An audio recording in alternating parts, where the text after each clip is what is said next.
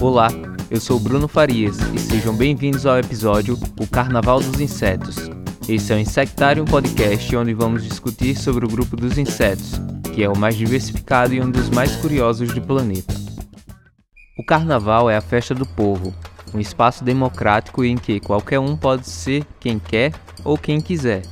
Essa é a celebração popular em que pobres podem ser ricos, feios ficam bonitos e tristes se tornam felizes. Mas o que o carnaval tem a ver com os insetos? A festa carnavalesca é repleta de fantasias, aglomerações, cores, diversidade, luxo, alegorias, entre outras várias coisas. Então, nada melhor do que se falar de insetos, que é um grupo numeroso, diversificado, cheio de cores e especialmente belo e peculiar. No Carnaval dos Insetos, o besouro arlequim, o Acrocinus longimanus, da família Cerambicidae, popularmente conhecidos como serrapau, encanta pelo seu porte e por suas cores. Os élitros, que é como são chamadas as asas anteriores dos besouros, têm o preto como cor de fundo, com padrões simétricos em amarelo esverdeado a laranja avermelhado, que lembram a fantasia de arlequim muito comum nos bloquinhos de rua. Mesmo sendo bonita aos olhos, a sua coloração é adequada para camuflagem na casca dos troncos de árvores cobertos de líquens e fungos, onde esses bichos costumam ser encontrados. Essa espécie possui antenas bem longas, que é característica típica da família Cerambicidae. Mas uma coisa que atrai a atenção na espécie é o tamanho das pernas anteriores, que chegam até 15 centímetros de comprimento. Essa espécie é uma celebridade. Ela é a modelo que ilustrou a capa do disco Cair da Tarde de 1997 do cantor Ney Mato Grosso. Entre várias outras, a família de besouros Scarabeide é outra que gosta de brilhar na avenida. É nessa família que encontramos os famosos besouros rola-bosta, e eles apresentam uma variada coloração, com padrões de cores metalizados em várias espécies, como por exemplo o verde esmeralda dos Canton Stage, Coprophanius cyanensis, Diabroctis mimas, entre vários outros. Sabe aqueles apitos, marchinhas e músicas que o pessoal costuma tocar no frevo de rua ou mesmo nos desfiles de escola de samba tradicionais? Pois é, no mundo dos insetos nós temos o canto das cigarras, que é um dos grandes sons da natureza. Os machos fazem esse barulho ao flexionar partes do abdômen. Machos maiores têm cantos mais altos e por isso têm mais chances de atrair uma fêmea. As cigarras se alimentam de seiva vegetal e estão classificadas na família Cicadelidae da ordem Hemiptera, que é a mesma ordem dos percevejos. Mas não se enganem, as cigarras também fariam sucesso nos bailes de fantasias, se destacando por suas cores vivas em manchas e listras que vão de preto, laranja, vermelho até tons de verde e azul neon, como por exemplo a espécie Cycloquila australase. Os padrões de cores que esses bichos apresentam desafiam a criatividade dos mais renomados estilistas carnavalescos. Ainda falando sobre sons, qual o barulho mais alto feito por um inseto? O pesquisador John Petit da Universidade da Flórida, nos Estados Unidos, decidiu ir atrás dessa resposta. Além das cigarras, surgiram também vários candidatos da ordem Ortóptera, que são os grilos, gafanhotos e esperanças. As canções são produzidas principalmente pela fricção de uma parte do corpo contra a outra. Isso é chamado de estridulação.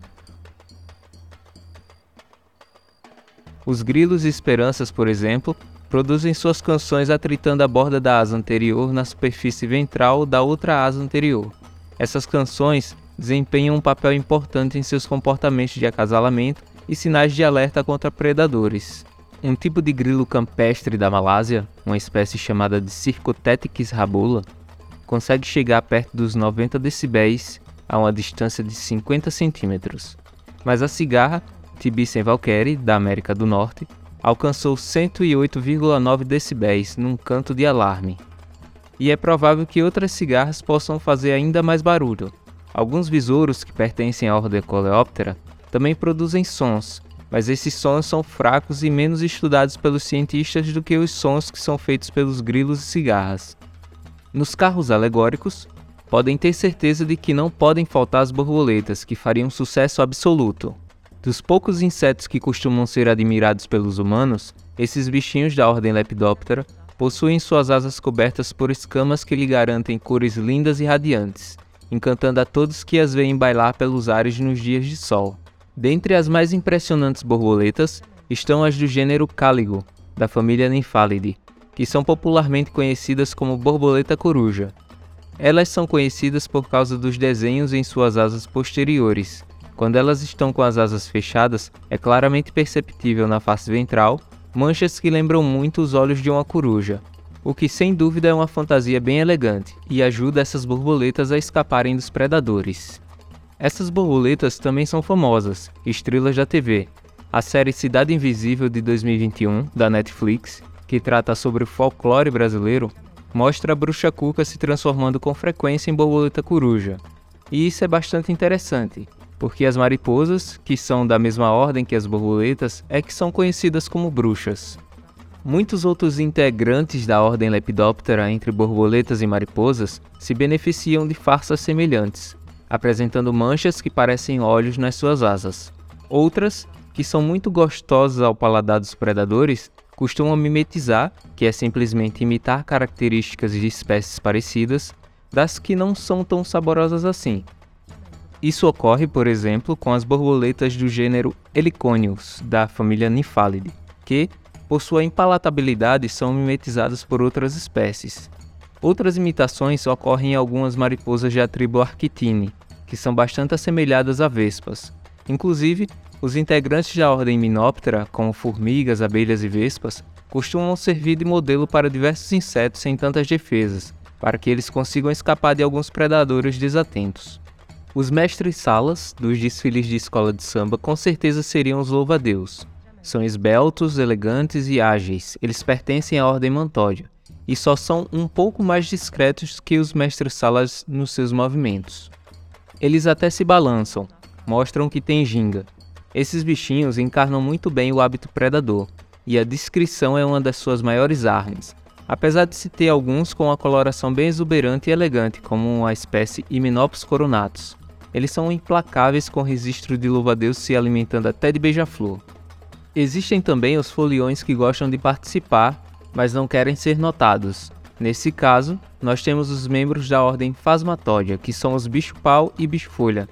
Eles se assemelham muito a gravetos e esse tipo de camuflagem é uma característica de proteção. Além disso, eles também têm ginga, para simular o balançar dos galhos com o soprar do vento. Mas, com as marchinhas de carnaval ao fundo, com certeza eles dançariam fora do ritmo. Algumas espécies do gênero Prisopus também se camuflam bem nos musgos que crescem nas árvores. Os percevejos também participam dessa festa.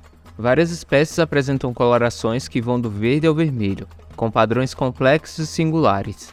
A família Scuteleridae é um ótimo exemplo. Nela encontramos a espécie Chrysocolis stolis, com seu verde metalizado e manchas pretas nas asas, e a Pachycoris torridus, que possui o padrão do biquíni de bolinha amarelinha, entre várias outras espécies que exibem suas lindas cores por aí. As moscas são brilhantes, barulhentas e indesejáveis, como aqueles foliões sem noção.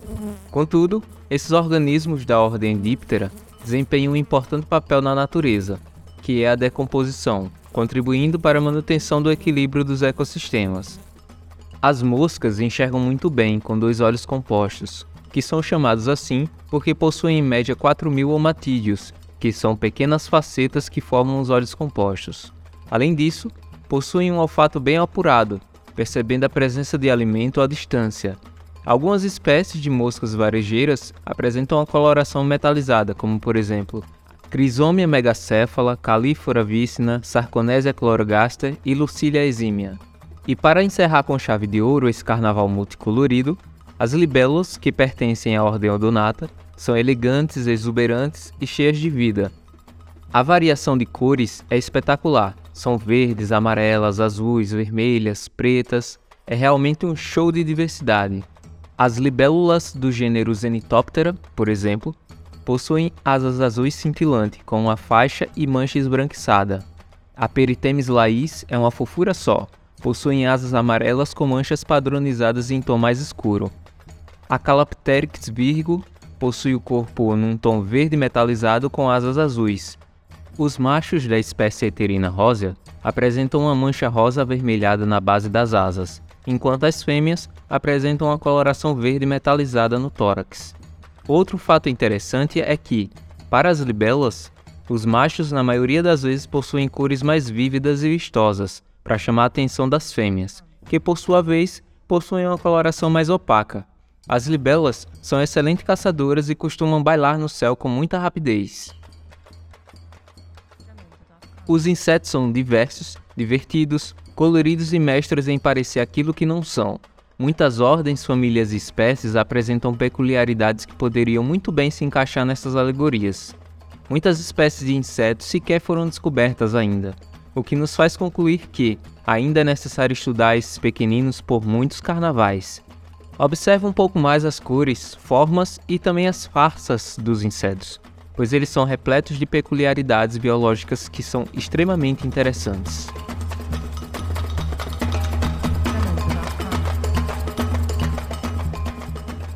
O conteúdo desse episódio foi retirado do livro Estudo dos Insetos, de Charles Trupelhor e Norman Johnson, publicado em 2015, além de consultas aos artigos científicos como leitura complementar que estão logo abaixo na descrição do episódio. Obrigado e até o próximo episódio.